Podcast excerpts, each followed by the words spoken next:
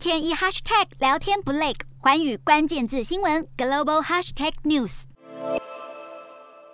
马来西亚曾经和俄罗斯签订了一份价值高达九亿美元的协议，向俄罗斯采购十八架苏三零战斗机。好，不过如今啊，随着乌俄两国开战，这份协议是否会受到影响，也引发关注。不过对此，马来西亚国防部也出面回应表示，国防设备采购不会受到影响。因为目前马来西亚有足够的设备库存，可以维持现有的战机再多使用几年。此外，早在乌俄战火之前，马来西亚就已经采取各项措施，并扩大替代方案，从其他的国家采购相同的配件设备，让采购的来源多样化，以减少对俄罗斯的过度依赖。因此，是不需要担心乌俄开战是否会影响原本与俄罗斯签订的国防设备采购协议。